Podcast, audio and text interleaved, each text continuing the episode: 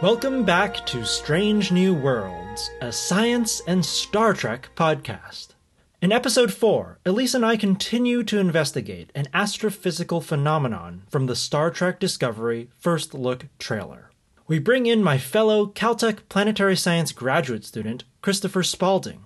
Chris has a bachelor's and master's degree from Cambridge University. Although he has a wide variety of scientific interests, his main graduate work is on the formation and evolution of early planetary systems with Professor Konstantin Batygin. So, working with Konstantin, he's supposed to be a pretty fun professor to be a grad student for because he's in a band and he like takes you guys surfing. So, how's how's it been working with Konstantin? We haven't been surfing. We've been swimming in, uh, at Long Beach, but we haven't been surfing. Yeah, Konstantin's a really cool dude. He was a professor by the time he was 28 years old. I actually started working with him while he was not actually a professor yet. He was halfway, he was the whole way across the country. He likes group bonding, including recently he took us paintballing to do some actual, you know, dynamical calculations whenever I, whenever we try to shoot each other. But overall, he is he's a smart guy me and him and a few other students, we do a lot of simulations of planetary systems, and he somehow makes that super fun all the time, even more fun than it than it, than it should be. And we are actually in a band together, which has performed several times. The seventh season, it has a website. If you yeah, want to check look it up. Yeah, yeah, yeah. And if you're ever in Pasadena, uh, try to catch a live concert. Yeah, yeah, they're they're they're awesome, and their drummer, their drummer is their their, their star. The shameless plug. Full disclosure: Chris yeah. Spalding is the drummer. really? Um, well, um, so Chris, I know you're not necessarily a Trekkie. You wouldn't label yourself that, but that's okay, right? You're, you're actually the first guest on this podcast who really isn't that immersed in the fandom of Star Trek, and that's wonderful because Star Trek is all about diversity, uh, different people with different backgrounds coming together and harmonizing. So we're happy to have you aboard. How much Star Trek have you seen, Chris? Well, I, am afraid the only Star Trek I've watched has been forced upon me by your illustrious host um, Mike Wong. Um, every birthday, he shows an episode of Star Trek, so I've seen two. One where these furry animals called tribbles attack a spaceship, and, and, another one where the team is trapped on some planet and need to go back in time to change something in order to get back. So I actually, I actually rather enjoyed it. I have to say. So maybe I will watch more. These were both TOS episodes. So the first one was the Deep Space Nine episode where they revisit that original TOS episode. So it's oh, okay. Trials and Tribulations, Tribulations, Tribulations, Trials and Tribulations, and so that was a really fun one. That involved a little bit of time travel, and then the other one was City on the Edge of Forever, which is one of the That's, best yeah. uh, TOS episodes. That's what I was thinking when you said the portal that takes people back in time, and they need to change something. I mean, that could have been a lot of episodes, but City on the Edge of Forever is so iconic. CGI was top notch for 1960 something. Oh man! So, from your brief your brief exposure to Star Trek at Mike's birthday parties, what is something that's caught your attention as a non-Trekkie? So, apparently, both of those episodes, although I only remember one of them, was involved with time travel. And time travel, I always enjoy in TV shows because it's always interesting to see how the writers deal with the various paradoxes and all the things that that come with the idea of time travel. For example, the famous grandfather paradox, where if I go back in time, shoot my grandfather, then I'm never born, so I can never go and shoot him in the first place. So it's this it's this loop, and every writer has their own way of dealing with that in a in a in a spectrum of creativeness, but it does beg the question: Is time travel possible? And this is something which is an inspiring question. It has been an inspiring question for perhaps centuries. And as far as physics is concerned, time travel back in time is impossible. But time travel forward in time is possible, and you can show it with pen and paper that it is possible simply by moving faster than someone else in the room. Time suddenly slows down for you and speeds up for them. So if you go away on a rocket ship and come back, everyone around you will be a little bit older than you. And in fact, astronauts have lost fractions of a second off their life from this process. So it's very small. You need to go very fast for it to be important. But it is a small truth to the idea of time travel, which I find inspiring. Well, sounds like we should bring you back for another podcast all about Einstein's uh, theories of special and general relativity, which you can walk us through ad nauseum uh, as a, as a I great would- I physicist would that you enjoy. are. I would Uh, but this podcast right here is about protoplanetary disks. If you were watching the Star Trek Discovery trailer and you stopped at minute one, second eight, 108, you would see this beautiful image of our uh, hero, Michael Burnham's in her EVA suit, staring at what appears to be a binary star system in formation. And Chris Spalding was originally actually going to be our first guest on this podcast I, that I had planned because this image was what inspired me to start this podcast. I was watching the Discovery trailer and I was like, wow, somebody needs to talk about this from a scientific perspective.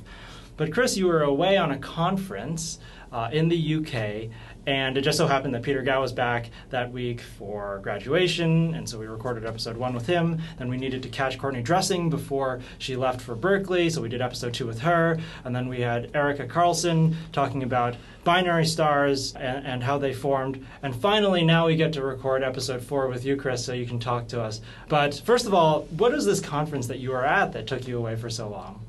Well, the conference was it actually had a lot to say about about protoplanetary disks and disks in general. It was a conference about dynamical astronomy in London, and essentially, dynamical astronomy is the study of how bodies in the galaxy or in the solar system interact gravitationally with each other.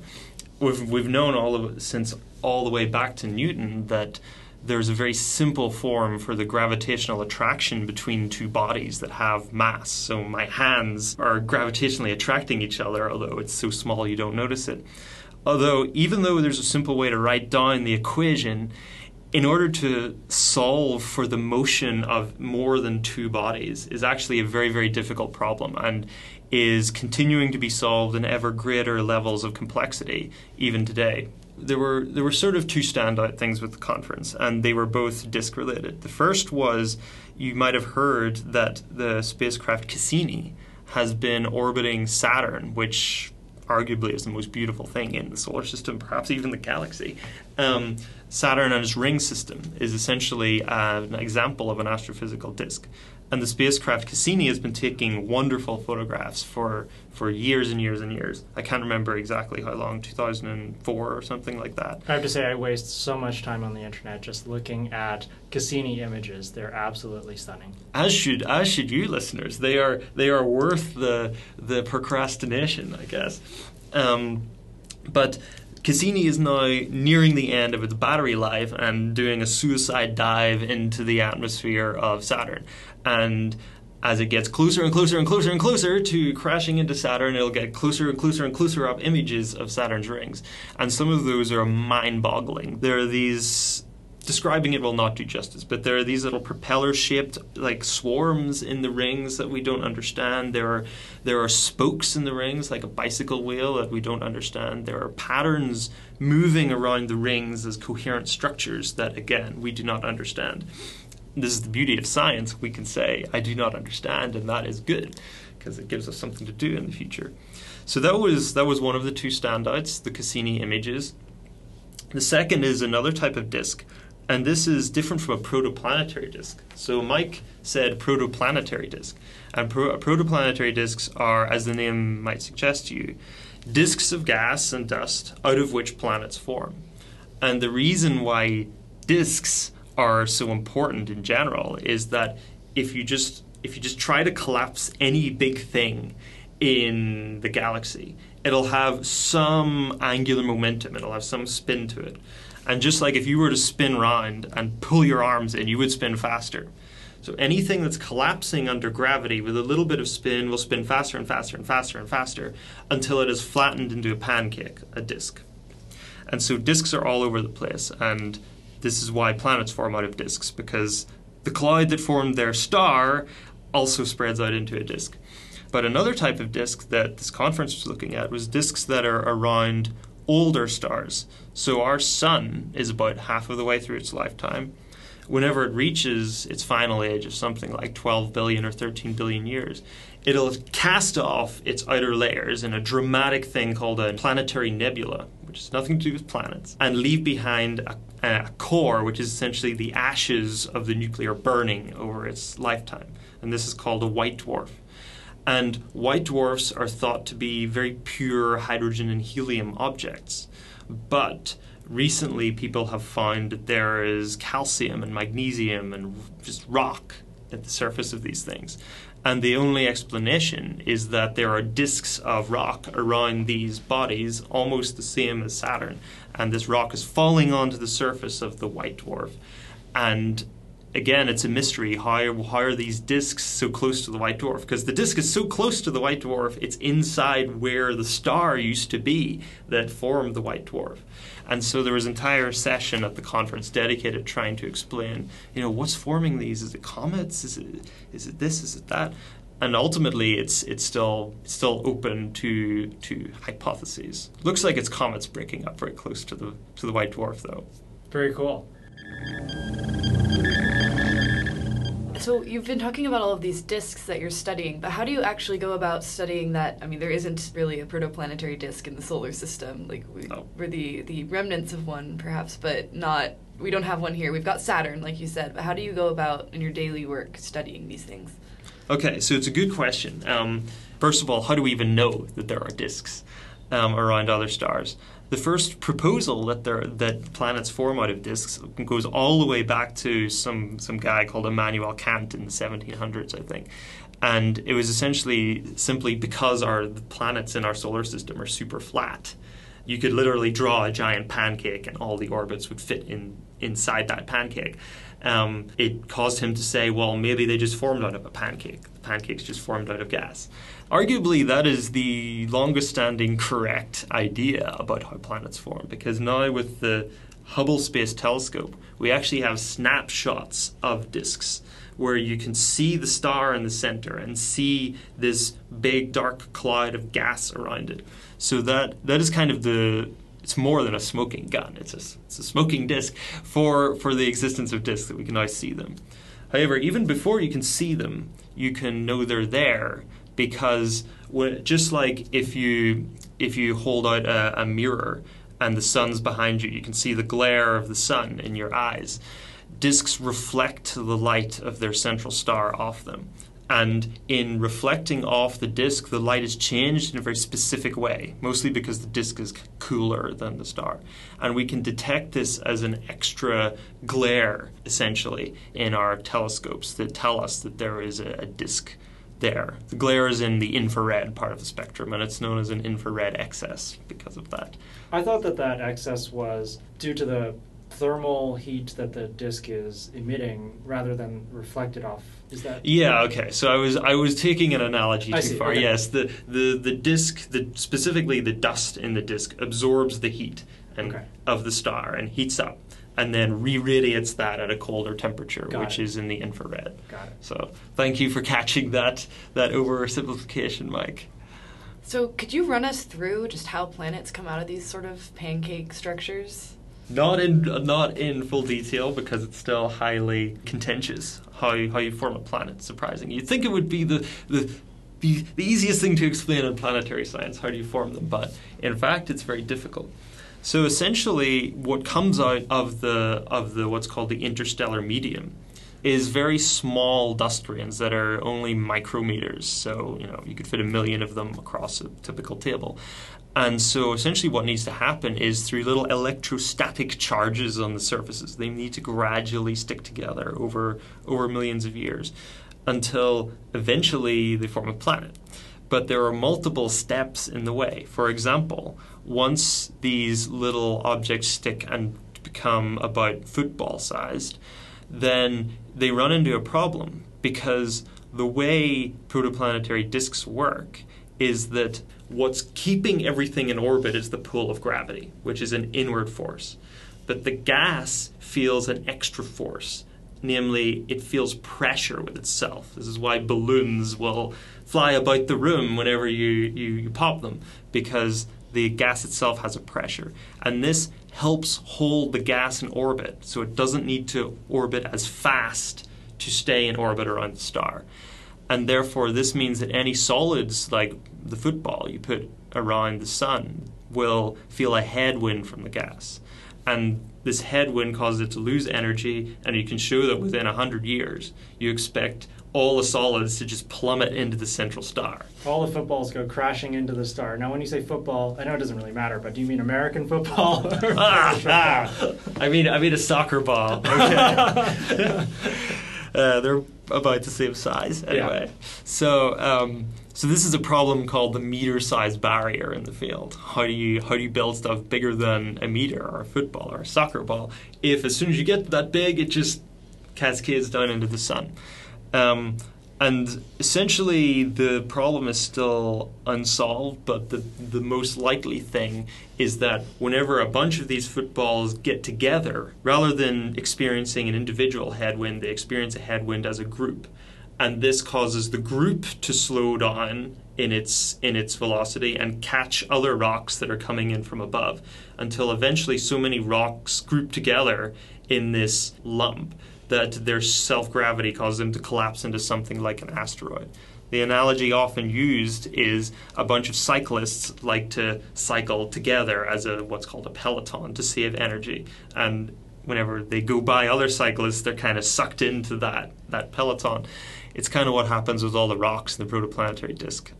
Although cyclists don't have self gravity, they don't tend to collapse into one mess unless something goes very wrong. But the rocks like to do this, and this is probably how asteroid like objects form. It's something known as the streaming instability, if you want to look at that.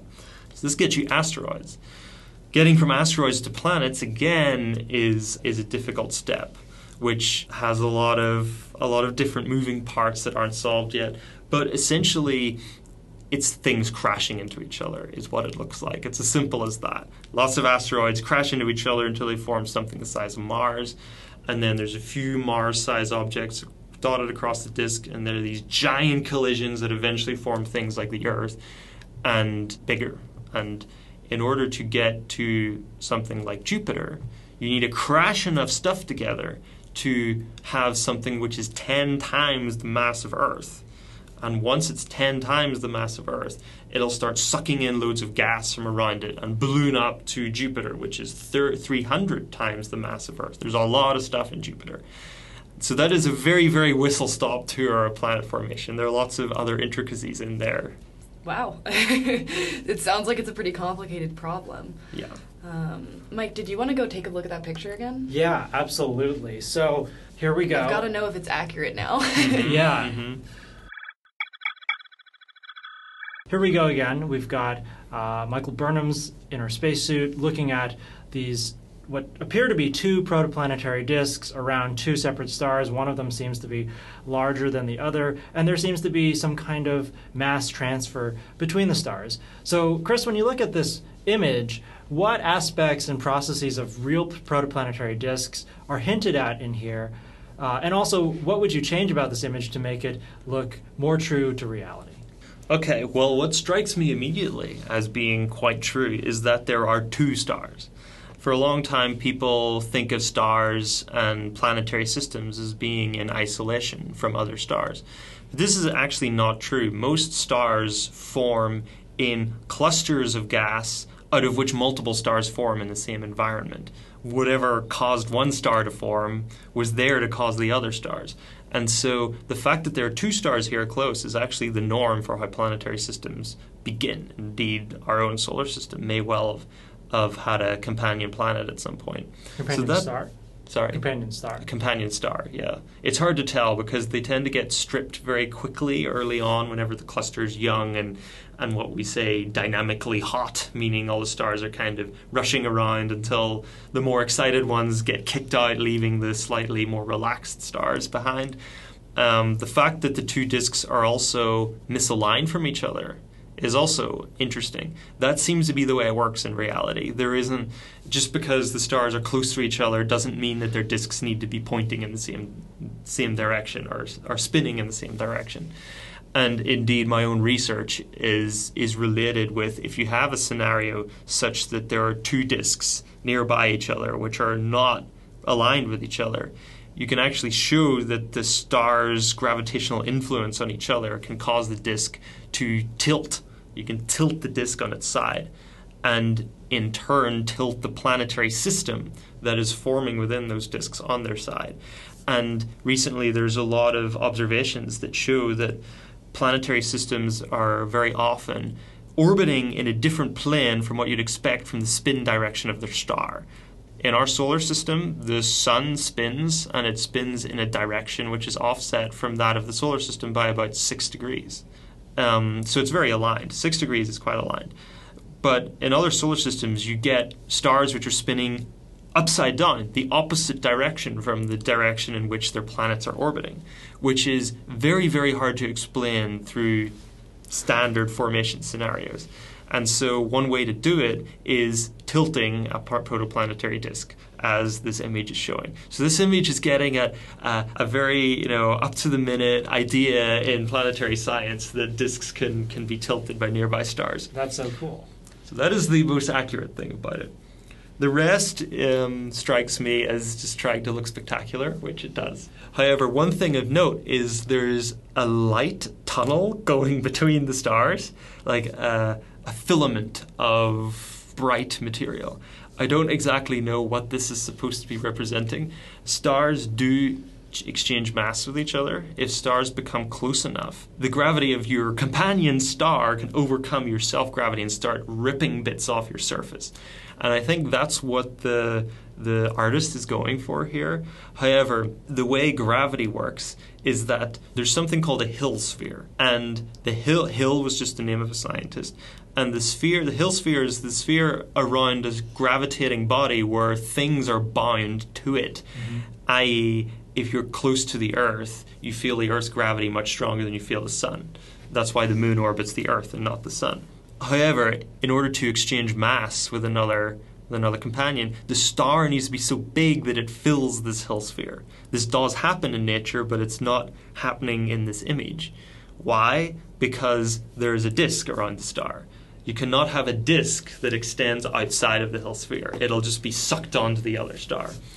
So that is that is one scientific problem with with with the image. If there was no disk around the stars, this image would actually be quite accurate because stars do exchange mass, and it probably looks something like this column of light. I see. Now, looking closer at the image, there also appears to be some mass transferring between the two disks. So, another way of fixing this image, perhaps, is to erase the line of, of, of light and mass going directly between the stars and just leave that transfer of mass between the disks. One could imagine that uh, this edge of the disk here is beyond the stars, just beyond the star's Hill sphere, and leaving towards the other star, or something like that. Is that? Yeah, yeah. That that is actually that does happen. The disks, the, the, the disks can fill the the Hill sphere, and and stuff can can move to another disk. This is how. This is this is actually quite common. Binary stars actually do this all the time. So that part is that part is fine. I, I didn't actually notice that upon first glance. How about all the rocks, the the rubble and such? Is that expected? The rubble is um, repeating a common sci-fi trick of making rocks a lot bigger than they actually would be and more densely packed.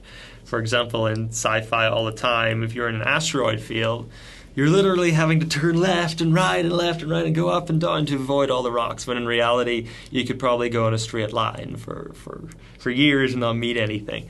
Um, so that is one thing about the image that the disc is punctuated with all these big rocks, and each of the rocks, if you kind of think about it in its size comparison to the star, is a planet in itself. It's like a, a, little Mars, yeah. yeah, yeah. And some of them are big Marses. Some of them, like the ones near, I guess near the ones in the, the, ones in the foreground, maybe they're just close. Maybe they're supposed to be like super close. But the ones embedded in the disk are so big that this system, if you were to if you were to plot it down as it is, half of it would be would be scattered away, probably a lot of it into the line of sight of the camera, and half of it would collide together into bigger objects, planets themselves.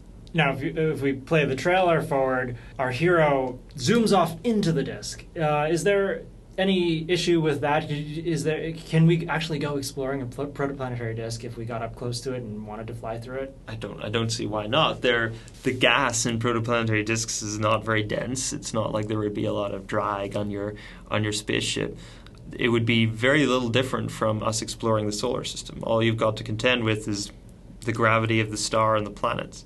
Navigating the system would be little different from from how, say, we have navigated to Saturn and Jupiter and and all the other planets of the solar system. So there's no problem. Getting there is the issue because the, the nearest protoplanetary disk to us, I don't know the exact figure, but it's you know it's many many light years there's a lot of new stuff being thought about right now. So, what's an observation or breakthrough that you're sort of looking forward to in the future? Like, what what piece of knowledge or what theory that people are coming up with is like most exciting to you? Yeah, so there are there are lots of answers to that, but the most exciting to me is recently a new telescope has come online called ALMA, A L M A, the the Atacama Large Millimeter Array. They're always so charismatically named and it has produced the most stunning images of disks to date. And um, specifically, we've been able to see the disk in all its glory with these gaps in the disk. And indeed, if you look at Saturn's rings again, Saturn's rings is permeated with these gaps. And in Saturn's rings, most of those gaps are sculpted by little moon-like objects, which are which are gravitationally interacting with the disk and, and causing these little little gaps. And so gaps are suggestive of planets in a protoplanetary disk. They do exactly the same thing. They carve out the gas. But there are other things that can form the gaps, and so people don't want to jump to the conclusion of, oh, it's a, it's a planet forming, when it could be some weird fluid dynamics thing that we don't understand yet. A, very, a big breakthrough would be to actually see a planet in one of these gaps, which is only possible with current technology if it's a very big planet because it's notoriously difficult to actually directly see planets because stars are so much brighter than planets. But it is possible, and I think even a professor at Caltech here, Heather Knutson, is is thinking about this problem. How do you see planets within disks? So that would be that would be a big breakthrough. That would allow us to link the gaps which we can already see to the planets that we cannot see yet and, and get a handle on how planets look and behave in the very early stages of their formation.